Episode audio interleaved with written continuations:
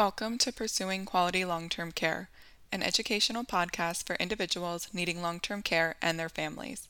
In this episode, we are sharing with you a discussion that was held on Facebook Live around residents' rights in nursing homes. Lori Smetanka, Consumer Voice's Executive Director, and Jocelyn Bogdan, Program and Policy Specialist at Consumer Voice, talk about what impact COVID 19 has had on residents and their exercising of rights. They also provide an overview of residents' rights that exist in federal law. To view the materials mentioned in this presentation, visit theconsumervoice.org slash pursuing quality. Hi, good afternoon, everyone. I'm Lori Smetanka. I'm the Executive Director of the National Consumer Voice for Quality Long-Term Care.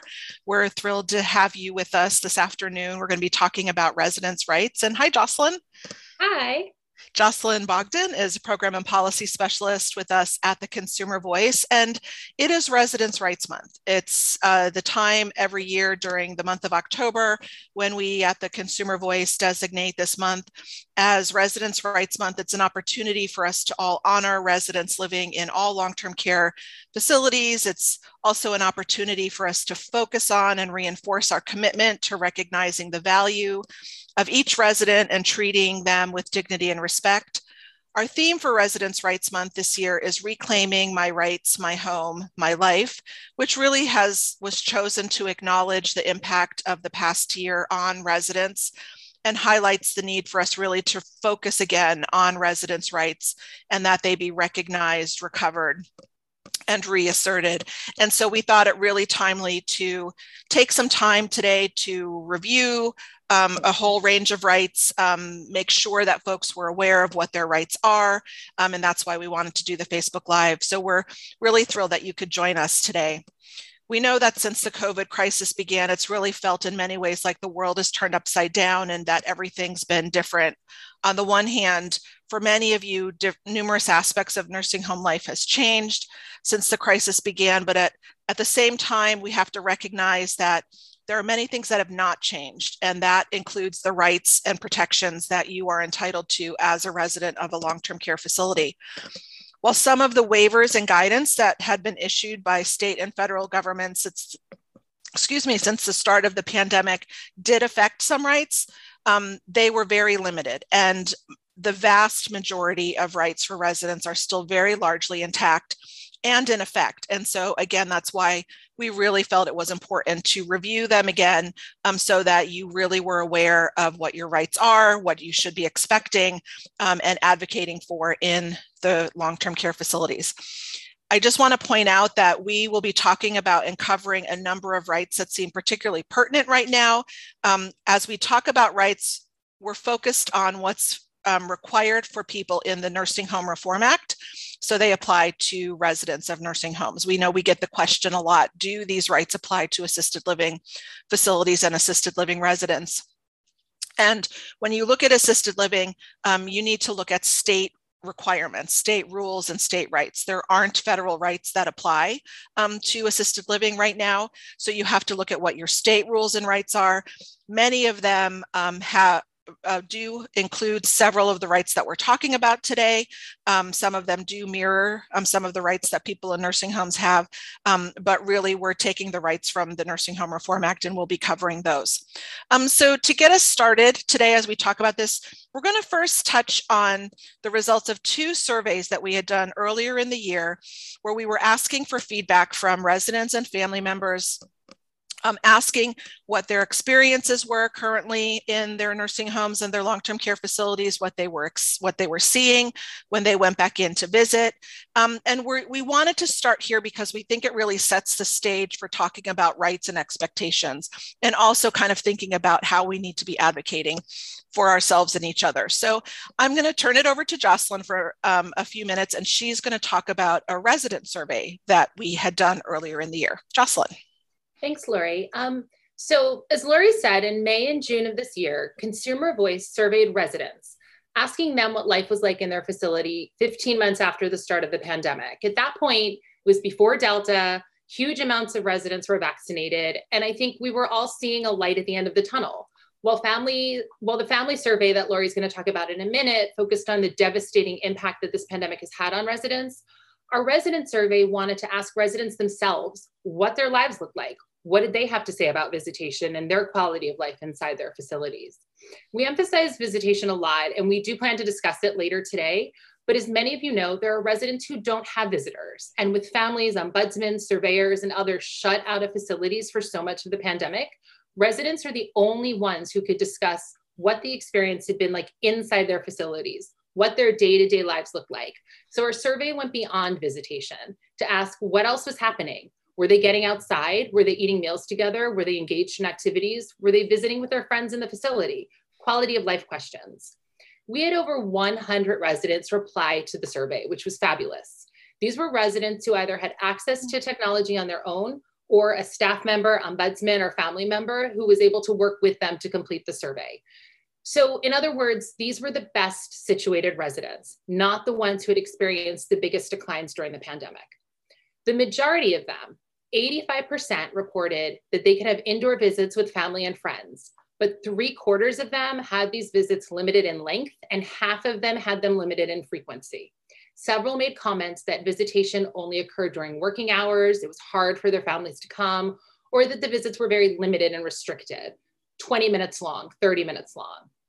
Most residents were unable to go outside when they wanted as often as they wanted, and 15% were unable to ever go outside. And remember, this is 15 months into the pandemic, and 15% of residents were never going outside for fresh air. They cited reasons like there wasn't enough staff and they were only allowed outside chaperoned. At the same time, a full 40% of residents were not able to eat any of their meals in the dining room. This was again in June. 15 months into the pandemic, 40% were still eating alone in their rooms. And just because I think it's really important to understand this, according to the CMS guidance, communal dining, group activities, all of this was permitted. And in June, it had been permitted for months, but it still wasn't happening for many, many residents. One third of residents said there were no group activities in their facilities at all. One resident said, my facility is no group activities and we're just supposed to stay in our rooms. In terms of spending time with other residents, 35% of the residents surveyed said they were not allowed to spend any time with other residents. They could not go down the hall and visit their friends. And importantly, when we asked, 60% of residents said they were not receiving the care they needed when they needed it. And again, it's important to remember that this was a survey conducted in May and early June. This is when things were looking a bit better than they've been over the past few months. And at that time, there were so many residents who were still isolated in their rooms without communal dining, the ability to go outside when they wanted, group activities, or even the ability to see friends in their facility over a year into the pandemic. And with Delta, we have no reason to believe that things suddenly got better this summer. We're obviously planning to talk a lot about rights today, as Lori mentioned. And just to make it clear at the outset, since it is Residents' Rights Month, residents have the right to the highest attainable quality of life. They have the right to see their friends and dine together and go outside and breathe fresh air. And we're going to talk about what all of this looks like in terms of the regulations. But we want to be clear that while there was absolutely an understandable public health risk at the outset of the pandemic, and there were choices that were made quickly to minimize that risk, the fact that it is now October of 2021 and we know there are residents who are still experiencing isolation like this is wrong. And there are absolutely rights you can and should be asserting. I also want to mention briefly that throughout our survey, many, many residents cited staffing reasons as the reasons they couldn't do these things. There was no one to take them outside, no one to monitor activities or to help them visit with their friends. Staffing is a huge priority for Consumer Voice, as many of you know, and we're advocating right now for new staffing provisions in the current reconciliation bill in Congress. Staffing is something we're going to continue to advocate for, but staffing should never be a reason to deny residents their rights. Back in March, when we were um, in a we were we mentioned in a webinar with CMS that some residents and families were citing staffing back then as a reason for the lack of visitation. CMS's response was fast and clear. It was unacceptable that staffing be a reason that visitation was not occurring, and families and residents should file complaints with their state survey agency if there's inadequate staff. This remains true today. And so I, you know, I just wanted to mention that at the outset. You can find our complete reports on our website. And with that, I'm going to turn things over to Lori to talk about what we heard from families. Thanks so much, Jocelyn. Um, the surveys that we did, they were informal surveys. And um, the survey that we did with family members was really the second survey of family members that we did. The first was towards the end of 2020, asking what they were seeing for the first time when they went back into facilities after not having seen their loved ones in six to eight months. Um, and that survey, which also is on our website, really talked about some very serious and troubling conditions um, of decline that residents were experiencing physical, mental, and psychosocial decline. In the second survey that we did um, at the same time we did the resident survey that Jocelyn just talked about, it was designed to hear about family member experiences with visitation policies that were being implemented at the time, but also to get an update on the condition of their family members when they would go in and see them um, like residents were reporting, most families were reporting that they were able to have visits, um, but there were wide variations in the visitation policies and the practices that were being put into place by facilities across the country. For many, um, many family members faced what we are calling arbitrary barriers um, to visitation, including si- significant limitations on the time and frequency of visits. For example, um, visits only being offered on weekdays or during daytime hours, which really is um, a time when many family members are not able to visit due to work or other commitments. Um, so that was really problematic um, because uh, facilities were supposed to be providing as much visitation as possible for the residents. Many of the family members also reported that they did continue to see decline in the conditions of their loved ones, physical, mental, and psychosocial. Extreme staffing shortages, like Jocelyn talked about, continued to have a huge impact on resident care. This is something we've been talking about and fighting and advocating for for decades um, the, the staffing shortages that exist in long-term care facilities and we know that not only the short staffing um, but the isolation of people have real negative effects on both quality of care and quality of life research and reports talk about the negative effects of isolation on, on individuals, not just in long term care facilities, but generally. There's been a lot of research about the negative effects of isolation on people wherever they live. Um, and so the experience of the residents that we were hearing about from the residents and their family members has been validating the serious negative effects of that isolation on the physical and psychosocial well being Many of the family members talked about um, physical decline, residents being unable to walk when they had been previously able to walk, or developing pressure sores, or losing tremendous amounts of weight. Also, losing the ability to communicate, to verbally speak because they had not been spoken to in so long, or um, the symptoms of dementia having um, having increased significantly over the time frame. So um, issues related to rights and quality care and quality of life, they're all tied together. And we wanted to really talk about um, these things that we were seeing in the surveys to kick off the talk about residents' rights because they are so tied together and they're so integral to each other. And by talking about rights and advocating for residents' rights, we also are advocating for quality of care and quality of life for individuals. So let's go now and we'll start talking about um, a range of the rights that we um, are that residents are entitled to through the Nursing Home Reform Act. Um, and we'll go through those. Jocelyn and I are going to talk about a whole range of them. We're going to go back and forth um, with them, and uh, we'll do that for the rest of the, the time today that we're talking. So one of the most important and overarching rights is that each resident has the right to receive care and services to obtain his or her highest level of well-being. So what does this mean? It means that the nursing home is required to provide the care, treatment, and services necessary for the resident to reach their highest level of physical, mental, and psychosocial well-being or to maintain their current level of well-being. They shouldn't get worse or decline unless they have a medical condition that's progressing or they refuse treatment. So, for example, I mentioned residents were losing their ability to walk just a minute ago. If a resident comes into a nursing home and they are able to walk on their own, or if they're continent, for example, when they entered the facility. They should maintain that ability unless the decline was unavoidable because of a medical condition. Something happened where they're not able to do those things anymore. But it shouldn't be because they're not getting the care and services that they need and deserve. This is really about individualized person centered care for each resident.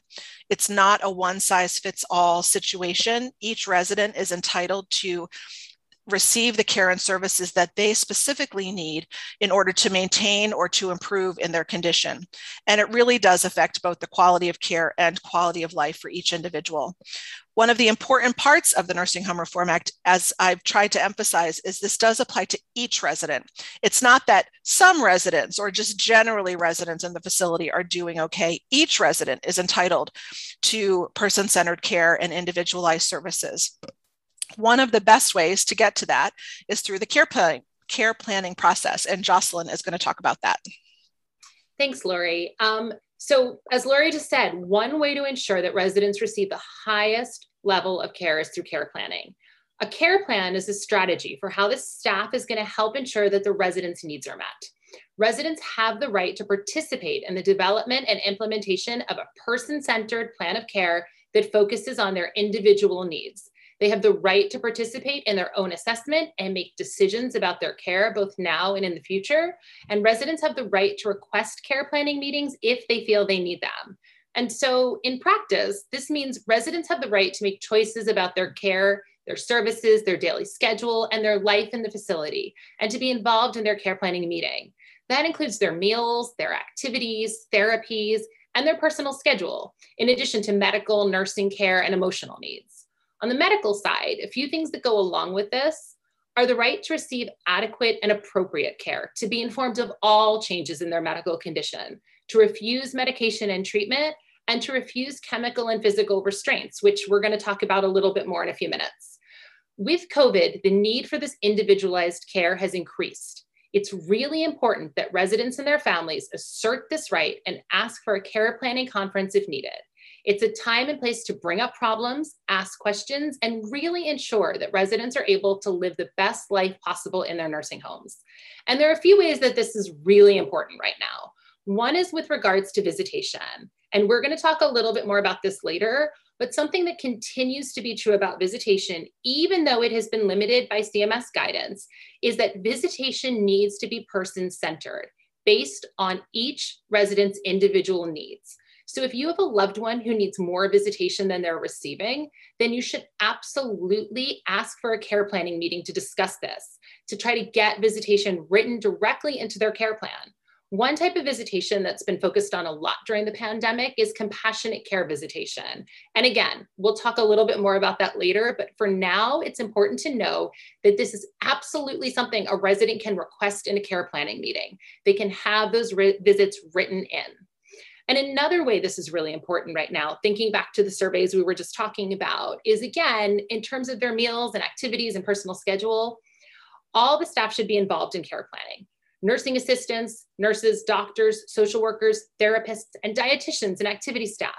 Residents can use these meetings to discuss their interests, the meals they want to be eating, and the activities they want to participate in. Again, after the past 19 months, ensuring that residents have the ability to participate in these meetings is crucial.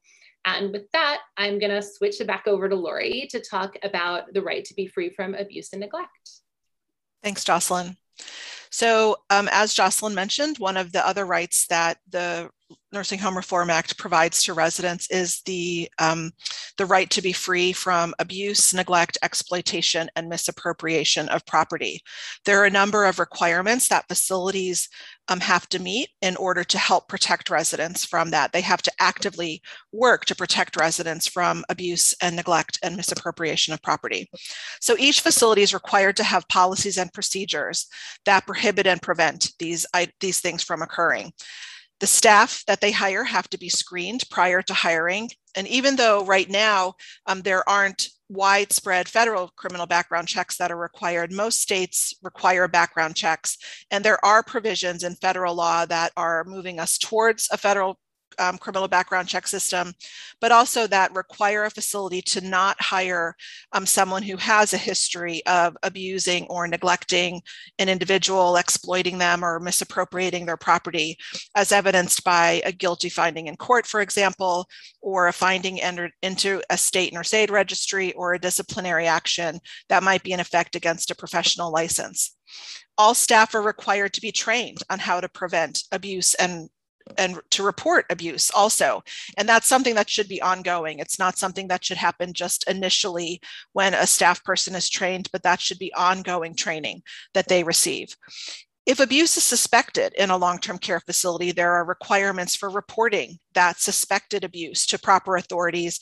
And the facility is also required to investigate internally what happened and to try to come to some sort of um, finding as to exactly what happened and whether the abuse um, actually did occur while there is an investigation going on, the facility is also required to work to prevent any further abuse from happening to that individual.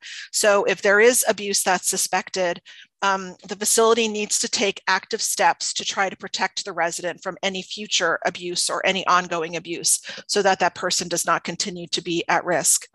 Any results of an investigation have to also be reported to proper authorities, and corrective action has to be taken if the abuse is verified. So there would be an internal investigation of abuse, as well as an external investigation of abuse by whoever the actual abuse investigator is within the state for nursing homes. In a lot of states, it's the survey agency, for example. In some states, it's adult protective services. So there would be other investigations that are occurring. And if it's a criminal concern, um, the police um, might need to get involved. With respect to misappropriation of resident property, which includes stealing resident personal funds and their possessions, facilities can't require residents to sign a waiver saying that the facility is not responsible for lost property. Instead, the facility has a duty to exercise reasonable care to protect the resident's property from loss or from theft. They can't just say there's nothing that we can do about it. They have to actively work to take reasonable care to protect the resident's property. So as we think about restraints, one of the areas um, under the section, or one of the areas under abuse, uh, freedom from abuse and neglect that's in the rules is also to be free from the use of physical and chemical restraints. And Jocelyn's gonna talk about the use of chemical restraints at this point. Thanks, Lori. Um, yes, so all residents, as Lori just said, have the right to be free from physical and chemical restraints. And we really want to emphasize the right to be free from chemical restraints today because while it's obviously always very important, it has taken on increased importance during the pandemic. Residents have the right, as we have said, to quality, person centered, individualized care and the right to make their own choices and their own treatment decisions. Residents have the right to say no to medication. To me, I think that's the most important takeaway from this. Facilities must obtain informed, competent voluntary consent for all treatment. Residents have the right to know the purpose to their treatment, the alternatives to the treatment, and whether or not the assumed benefits outweigh the risks before they agree to any treatment. We know there are medications, antipsychotic drugs, that are sometimes prescribed not to treat a medical diagnosis, but instead they're given to residents off label to control the residents' actions or for the convenience of staff. When this happens, it's considered a chemical restraint, and these drugs pose risks, particularly for residents with dementia. During the pandemic, we know there has been an increase in antipsychotic drugs being prescribed, which is very unfortunate, but sadly, it's not terribly surprising. Facilities were short staffed, and families haven't been able to come inside and help care for their loved ones or to monitor their treatment. We also know that in addition to prescribing these drugs off label, a recent analysis of Medicare data found a 70% increase in the number of nursing home residents diagnosed with schizophrenia. One in nine nursing home residents has received this diagnosis as opposed to one in 150 in the general population. Now, schizophrenia is a condition that is almost always diagnosed in your late teens or your early 20s. You do not develop schizophrenia at 85. That said, if a resident has schizophrenia, then it would make sense for them to be prescribed certain antipsychotics. So, this is a way for the facility to prescribe the medication in a way that's now not off label, but instead it is for a specific diagnosis. but residents are not suddenly becoming schizophrenic when they enter their facilities or when their facilities lock down at the start of the pandemic. And I think the number of residents who somehow developed schizophrenia in April, May, and June of last year was around 7,000. So facilities are diagnosing residents with schizophrenia just so they can continue to prescribe these drugs. And we have heard from family members who only hear afterwards that their loved one's medications have changed or that their loved one has been put on a new medication and they're not even aware of it. So, if you have a family member or a loved one who's struggling and a facility has come to you wanting to prescribe off label medication, we just want to make it clear that there are questions you can and should ask and suggestions you should raise to the facility. You can ask the facility, you have the right to ask them why the drug was ordered and what prompted it.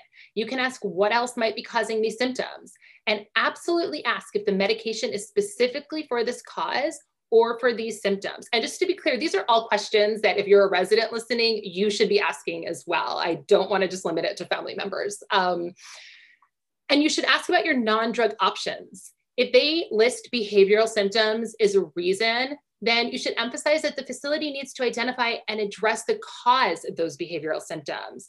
If you're a resident or if you have a loved one who is hungry or angry or cold or in pain, if there are environmental factors that might be impacting you, lights, noises, smells, there's so many reasons a resident might be distressed. And there are so many ways to address their distress that don't include these medications. You can ask for alternatives.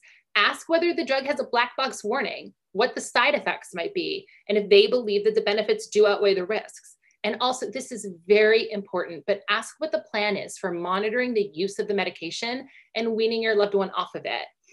You can and should always ask questions, even during COVID, maybe especially during COVID. No one should ever be given a medication without their informed consent, and everyone has the right to the person centered care they deserve. And I just want to take one minute to mention that Consumer Voice has a lot of resources surrounding this issue. We have a campaign in partnership with the AARP Foundation avoiding drugs as chemical restraints. You can visit our website for resources on this issue. We have a pocket guide with a lot of the questions that I just raised a moment ago and with the names of medications that you should be aware of. We have fact sheets and we also have a podcast series, Pursuing Quality Long Term Care, where we dig into different aspects of what quality care is and how you can achieve it. And now I'm going to switch things back to Lori again, um, who's going to discuss the right to voice grievances and talk about what the grievance process looks like. Thanks, Jocelyn. Residents have the right to raise concerns or to file grievances about issues that they may be experiencing um, with their care, with their quality of life, if their rights are being violated. Um, the residents could have concerns about any number of issues um, timeliness of care that's being provided, how they're being treated, the food that they're receiving, the care that they're supposed to get but aren't, and more. The right to file a grievance exists in the facility where the resident um, should not should feel comfortable fi- filing the grievance without retaliation from the facility or without the fear of retaliation from the facility. And the facility must work to resolve complaints promptly that are filed by the residents. Every nursing home is required to have a grievance policy that explains its process for looking into and resolving complaints and the policy has to be provided to residents upon request. Any grievance can be filed in writing, it can be filed orally or anonymously. A specific staff person has to be identified and designated to be responsible for handling complaints. In the regulations, that's called a grievance official. The facility may or may not call it that person, but there needs to be someone who is designated and to whom the residents are directed to file their complaints or grievances with. The residents have to be given that person's contact information. Um, that includes their name, the address of the facility, or their, their business address, the, their email, and their business phone number. The designated person or grievance official is intended to be responsible for overseeing everything related to the complaint from start to finish. Receiving it tracking it investigating making sure that the information in it is kept confidential and finally providing a written decision to the resident residents should be told how long the process should take to investigate their grievance or to look into their grievance. The regulations do talk about prompt efforts to resolve a complaint in a reasonable time frame. I know that's a little bit loose. So when you think about it, we think like what what is a reasonable time in order for them to do an investigation and report back some of the timeframes that we've been seeing um, referred to include maybe a week to 10 days or 10 days to two weeks in order to get a response to um, your grievance. And at the conclusion of any investigation, the resident must be given a written decision regarding his or her grievance that includes information like what was done to investigate the complaint that was filed, the findings um, of the investigation, whether or not the complaint or the grievance was confirmed, whether they could validate the issue that the resident raised for them, and then any action that the facility has taken or will take to correct the problem. The whole issue is that there needs to be response to any concerns that are raised by the resident um, and they haven't they are entitled to getting a response back and to know what is going to happen with any complaint that's been filed this section of the rules actually got beefed up recently a couple years ago when the regulations were revised because too often complaints were filed grievances were filed with the facility and they would go into what seemed like a black hole where people would never know whatever happened to them they would never hear back and nothing ever changed. So this really puts some onus on the nursing home to um, actively investigate and take action with respect to concerns that the resident is having and to report back to them on what they're going to do in order to make changes and ensure that the problem gets corrected to the best of their ability. So the grievance process that I just mentioned looks at internal um, within the facility filing of complaints and where the facility has responsibility for responding and addressing the complaint. But if a resident has concerns, they can also file complaints outside of the facility. And Jocelyn is going to talk about that. Thanks. Um, so I want to first just mention that residents have the right to always access their long-term care ombudsman program. Every state's required to have an ombudsman program under the Federal Older Americans Act. Ombudsmen advocate for residents. They provide support. They help address concerns. A Consumer Voice, when a resident or a family member calls us with an issue specific to their facility, we almost always connect them with their local ombudsman program to help them advocate. Something that's important to note and great for residents is that the ombudsman work from the resident's perspective. When they receive a complaint, they ask the resident what it is they want to have happen. This is true even when the ombudsman receives a complaint from someone else. So, if a staff member, for instance, turns to the ombudsman program, the ombudsman's job is still to resolve that complaint from the res to the resident's satisfaction, even when what the resident wants might be different than what the staff member who originally voiced the complaint wants. When I talk to family members or residents, which I do almost every day, I always emphasize that your long term care ombudsman program, they're your best advocates. They can work directly with you to make change at your facility.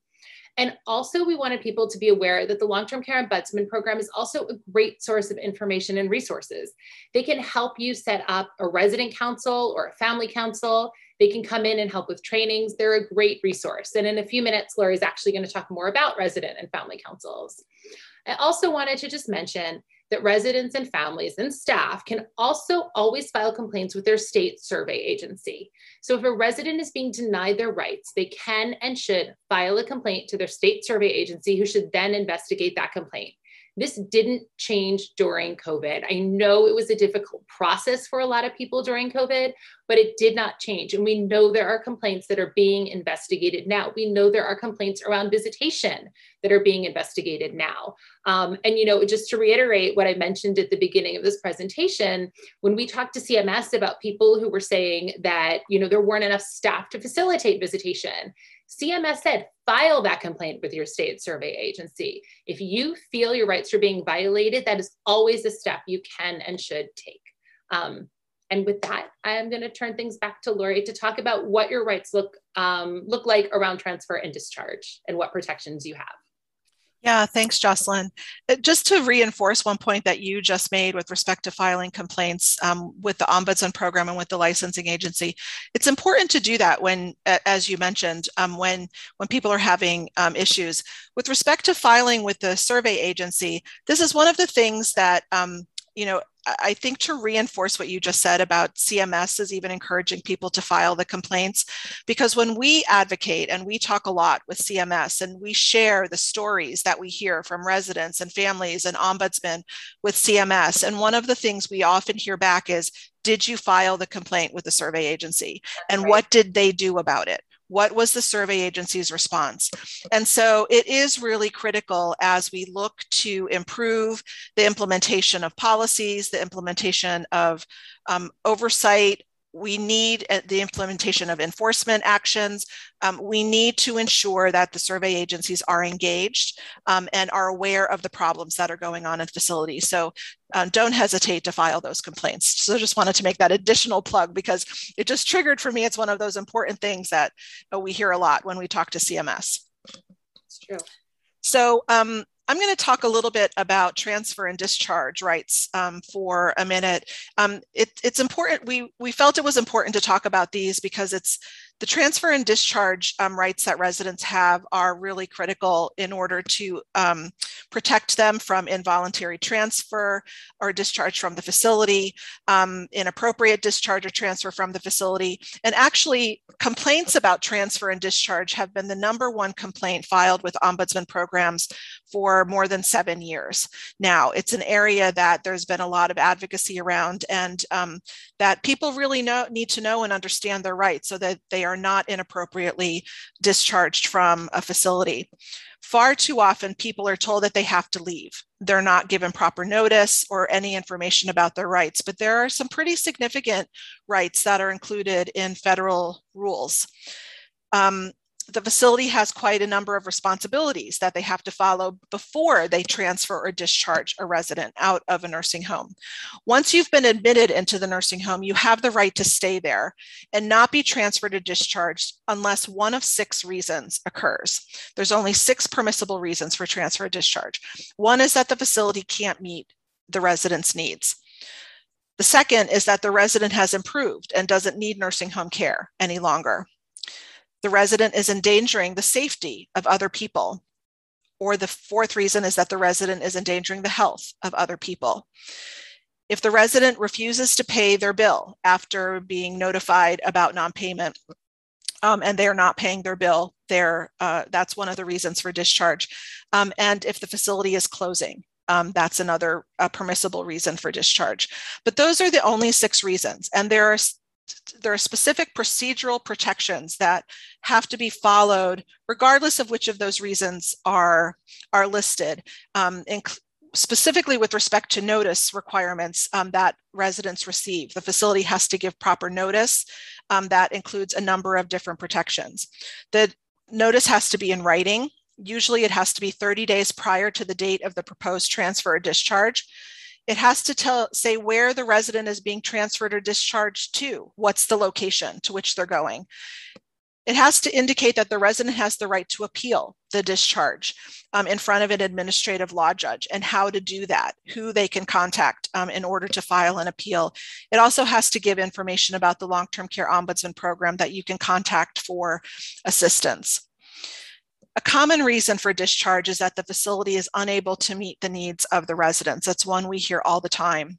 If a facility is attempting to transfer or discharge a resident for this reason, there is there are some additional requirements and specific documentation that has to occur before the person can be discharged for that reason. For example, the nursing home has to document in the resident's record what specific needs the resident has that it cannot meet. It also has to talk about what it has done to attempt to meet those needs. That has to be documented in the chart. And what are the services of the receiving location, the place to which the resident is being transferred or discharged, that will meet those specific needs that the original nursing home can no longer meet. Because one of the things that we would see is that nursing home A, Happy Hills Nursing Home, who is just licensed as a regular nursing home says they can no longer meet a particular person's needs and when you look to where they're going to transfer or discharge a person, it would be to nursing home B that's licensed and purportedly provides the same type and level of service as the original nursing home. It doesn't make sense that they would be moving the person to a place that has a similar or the same um, the same level of services or certifications. So they need to talk about what services the receiving location offers that will meet the need. One of the reasons why there are so many protections in place is because there's a real issue with respect to transfer trauma for people that are moved out of nursing homes, particularly those with dementia or cognitive um, impairments. Um, transferring them can cause traumatic events. It could cause depression. It could cause serious decline for those individuals. Um, and so there really are efforts to protect them from being inappropriately discharged. Um, residents, you know, certainly also have the right to um, have rights with respect to transfers or moves within the nursing home itself, too. For instance, um, a resident can refuse to be moved to another room within a facility if it's if that transfer is solely for the convenience of staff. So, for example, if a resident experiences a change in condition and requires potentially additional care, the staff may wish to move that person to another room with other residents who require a similar level of service because it's easier for the staff then to care for residents with similar needs all in one place. But the resident would have the right to stay in their room as long as it's certified in the same way. It doesn't change the payment source, for example they would have the right to stay in their own room and refuse that transfer. And it, they may choose to do that because they like living with their roommate, for example, or maybe they're in a private room or there's a reason why they like being in the room um, that they're in. So um, there are a lot of rights that residents do have um, that they can exercise with respect to discharge. If a discharge notice is for non payment, if the resident is applying for Medicaid, you need to know that you can't be discharged if you are if you've submitted the paperwork for application for a program like Medicaid or a third party program like an insurance program where you're just waiting for the approval to come in. They can't discharge you during that process. Um, so that is one thing that people need to be aware of if you're transitioning from private pay to Medicaid or Medicare to Medicaid, for example, in terms of coverage of your nursing home bill. You can't be discharged if you've done the application process and you've been moving forward. It's only if you have done nothing to pay your bill or your resources are not being used to pay your bill that it usually gets people into trouble but you still have the right to appeal. And if you do receive a transfer um, a notice for transfer or discharge there are time constraints here. So take the notice very seriously and contact your long-term care ombudsman program for help. Early on in the pandemic i just wanted to mention there was a waiver that was um, permitted by CMS uh, of the 30 day advance notice um, of transfer or discharge, but it's only for the purpose of cohorting residents, which means the practice of grouping individuals so that those with COVID might be separated from those without COVID.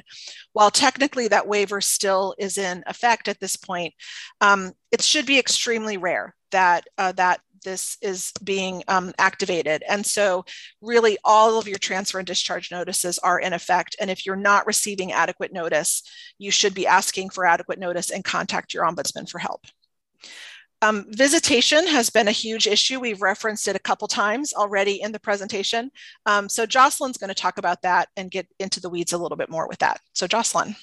Thanks. Um, so that's right. I mean, I think everyone who is listening today, whether you're a resident or a family member or an advocate or an ombudsman, everyone knows that visitation is one of the rights that has been hugely, hugely impacted by the pandemic.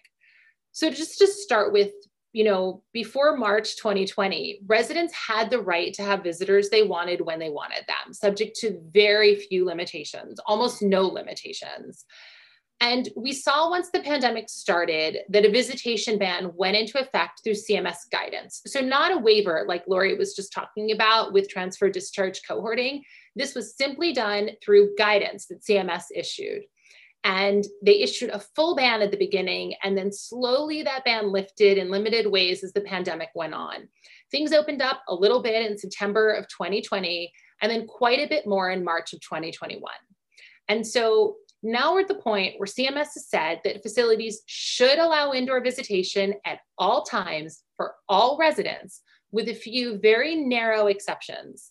If a resident is unvaccinated and the county positivity rate is over 10% and the vaccination rate in the facility is under 70%. If the resident has a confirmed case of COVID 19, if the resident is in quarantine and then if the facility is shut down because of an outbreak, but this one is actually a little bit more complicated, and I'm going to come back to it in a minute. But even with those exceptions, two types of visitation always continue compassionate care visitation, which occurs when the resident is experiencing a physical or emotional decline, or if they're experiencing distress, as well as visitation allowed under federal disability rights law. These two types of visitation should always be allowed. We have seen facilities play around with the definition of compassionate care, but it is very clear that these visits are for residents who are experiencing a decline, who need help or support or companionship from their visitors. And when that is the case, regardless of the circumstances in the facility or the COVID rates in the community or the vaccination status of the people involved, those visits need to continue. Also, the guidance says that nursing homes must facilitate in person visitation unless there is an adequate reason related to clinical necessity or resident safety. They also emphasize that visitation continues to need to be person centered, which is why we talked about it in reference to care planning earlier. But despite all of that, the guidance does allow facilities, as I'm sure you all know, a lot of discretion. It says that facilities should consider the number of visitors per resident at any one time and consider the total number of visitors in the building at any one time in terms of COVID 19 infection prevention protocols like social distancing. Um, it says that facilities can consider scheduling visits for specific lengths of time to ensure that everyone can have visitors. And it says that if visitors have a roommate, it is preferable not to have visitation in the residence room if it can be avoided. So the question is now, what does this mean? We're in October of 2021, 19 months after the pandemic started. Where are we now? Um, and you know, the reports we talked about at the beginning of the presentation suggested that visitation is happening, but it's limited and it's restricted. We've heard that many of those restrictions got worse over the summer as Delta spread. In fact, something we started hearing a lot this summer was that facilities were shutting down because of positive COVID cases. And we heard in several instances that the positive COVID case was a staff member, not a resident, and often a staff member that was no longer even present at the facility because they were quarantining at home. And still, the facility entirely shut down. So the CMS guidance does not appear to allow this, and yet we kept hearing it was happening. And so we finally reached out to CMS to say, you know, can facilities do this? Is this okay? Um, and CMS made it very clear in their response, which you can find on our website, that if the original case was with an employee who is no longer present and there are no additional positive cases, visitation should resume for all residents. Outbreak testing should continue, but visitation could resume. They also confirmed, and this is huge, and we know many facilities that we do not believe have been doing this, but during that outbreak testing, outdoor visitation is still always permitted. And residents are able, even when they're told to quarantine in their rooms, they're able to leave their rooms during this type of testing for visitation. We wanted to share this with you because it's it's just become a really common scenario and an easy reason for facilities to shut down visitation entirely right now. But it is not what should be happening. The right to visitation absolutely still exists, and it is only in these very narrow circumstances that visitation should not be permitted. And so, for residents and families struggling with these limitations right now, something we're telling people to do is to look at the guidance and remember that it does not say that facilities can indiscriminately limit your visitation. It says that yes, they can consider the number of people inside the facility at any one time in terms of how it relates to COVID infection protocol. So, in terms of social distancing, it does not say that facilities can arbitrarily limit visitation now to working hours. There's nothing in the guidance that suggests that. And yet, we hear that from so many people. And, you know, in terms of these time limits, if there's a resident who has dementia and they're being limited to a 20 or 30 minute visit twice a week, that's not sufficient for them. It's not enough time for them to really adjust to what's happening or even understand their visit. So, very likely that visitation is not person centered and it is violating their right to visitation. That resident is required to have person centered visitation and should be able to have a care planning meeting to ensure that. This is where we kind of see where a lot of these different rights come together.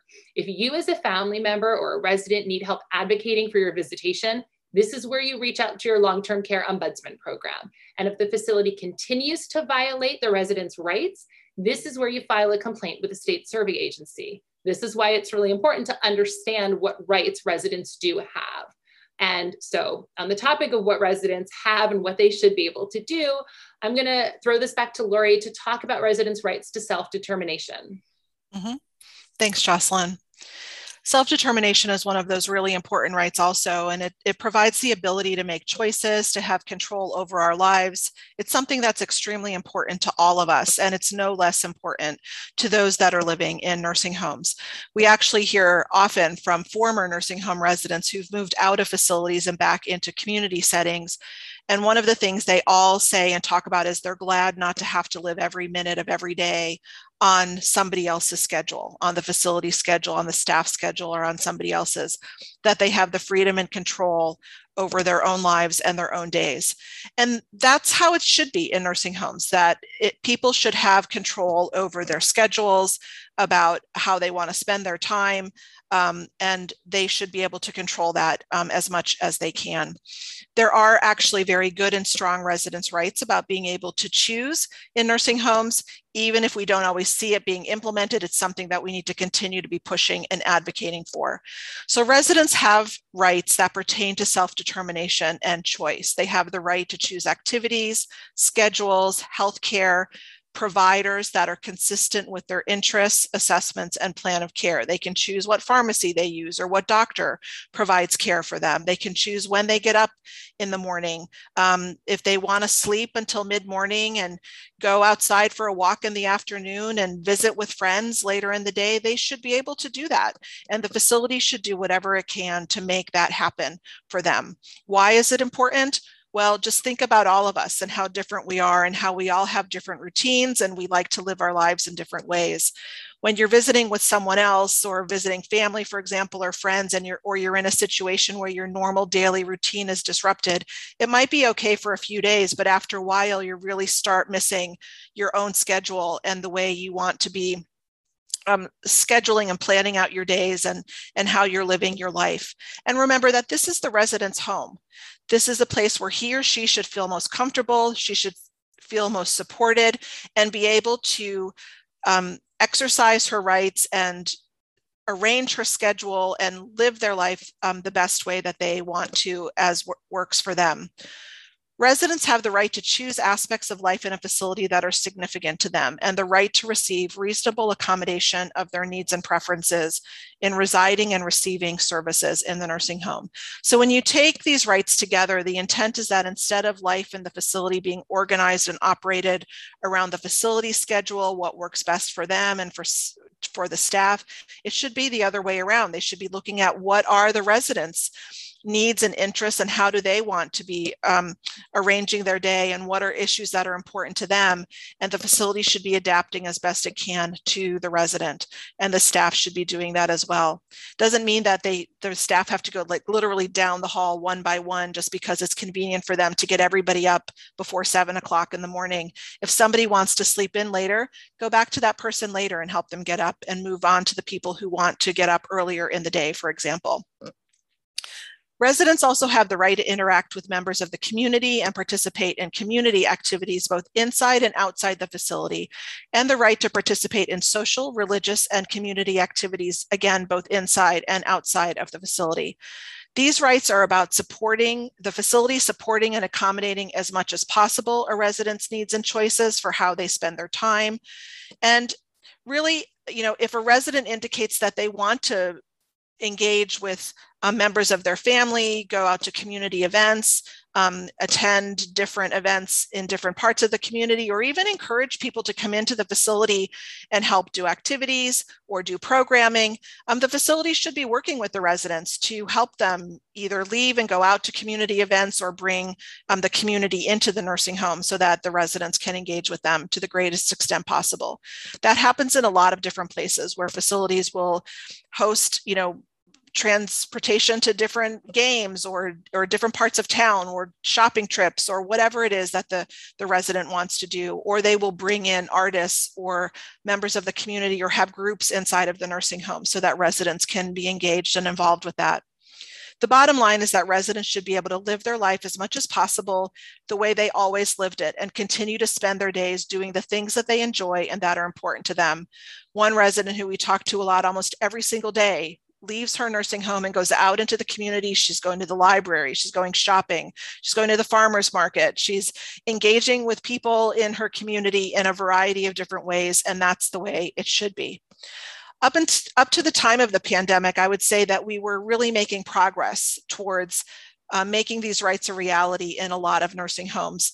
Um, too many are still too institutionalized and um, organized around the uh, convenience of staff and the ease of staff and the way they work. And certainly, you know, we need to understand that staff um, you know have limited time in terms of what they're doing but really the focus is on what the residents needs are and how they can best promote and engage them in ensuring that their needs are met and that they're able to have choice and self-determination during the pandemic it really has seemed that a lot of the rights and the progress that we had made went backwards um, because people seem to have their rights just taken away from them. People not being allowed to leave their rooms, for example, leave the facility.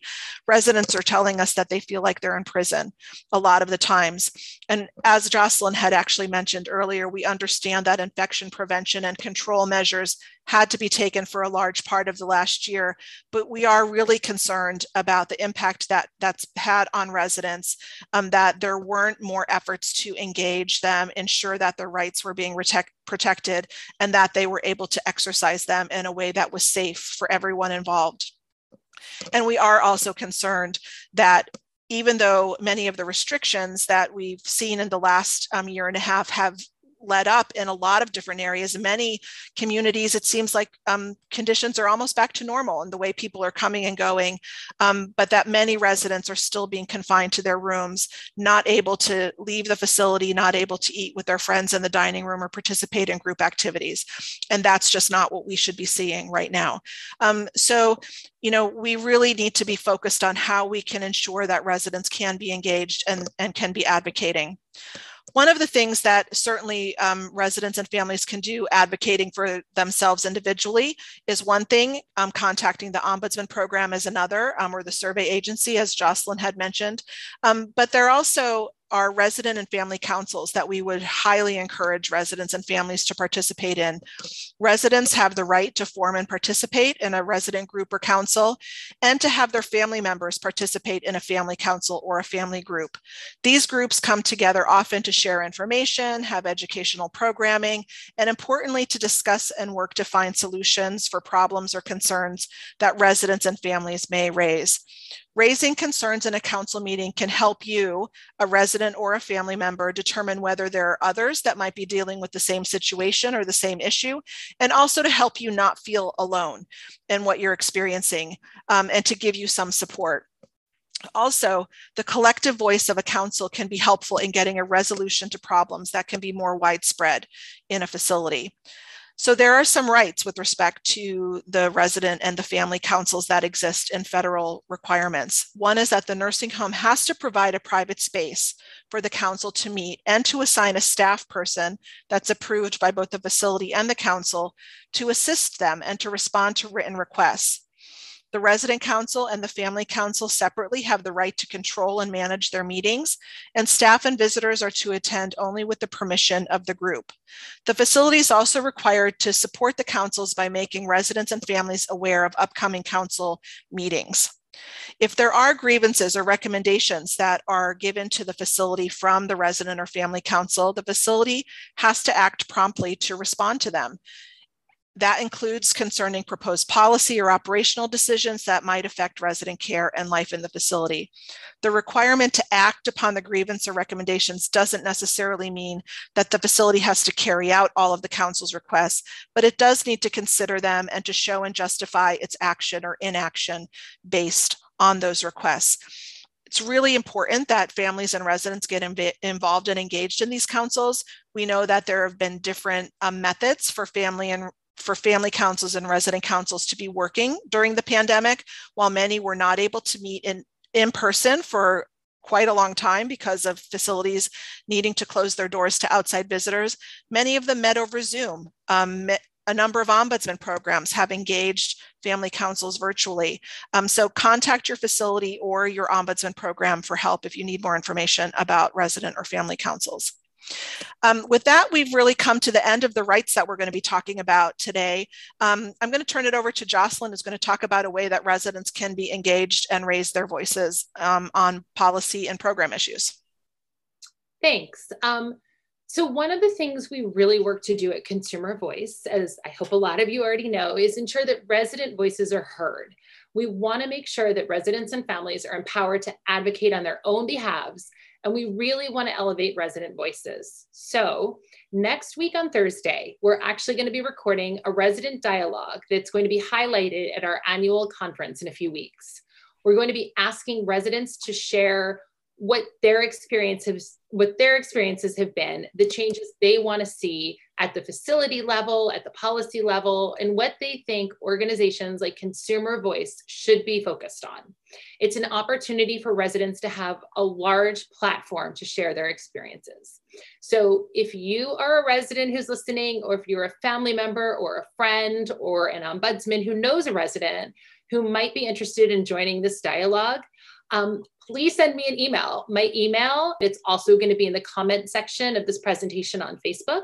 And if you're a resident or if you know a resident who might not be interested in that large of a platform, who might not feel comfortable being part of our annual conference, um, but would still be interested in getting involved in other ways, please still contact me. We have a consumer advisory council where we meet and talk with residents several times a year virtually to get their input.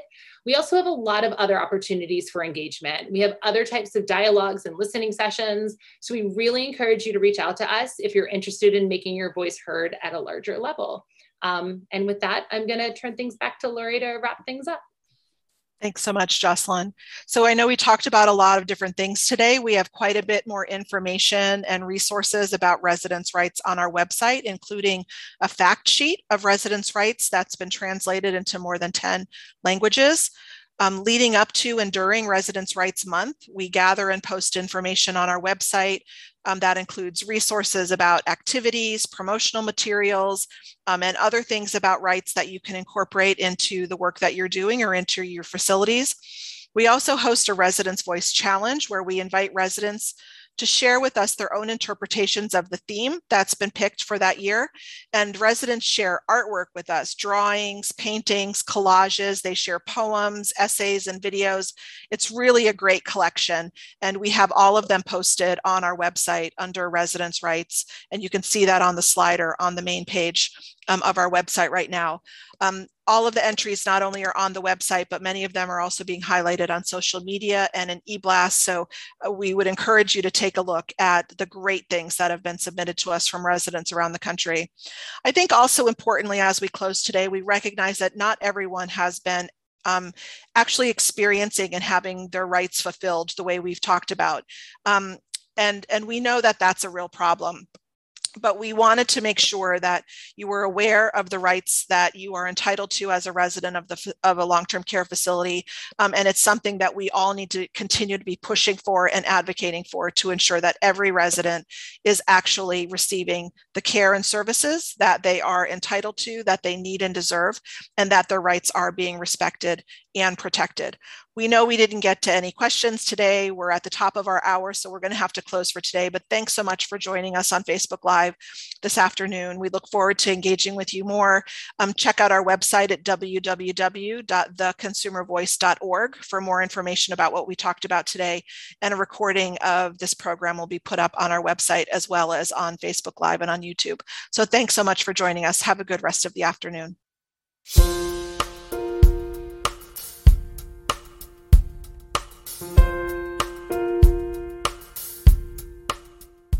Pursuing Quality Long Term Care is a program of the Avoiding Drugs as Chemical Restraints Consumer Education Campaign, a partnership of the National Consumer Voice for Quality Long Term Care and AARP Foundation.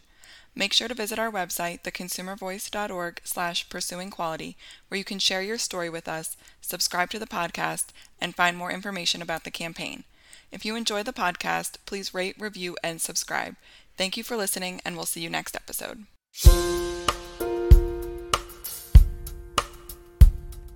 You.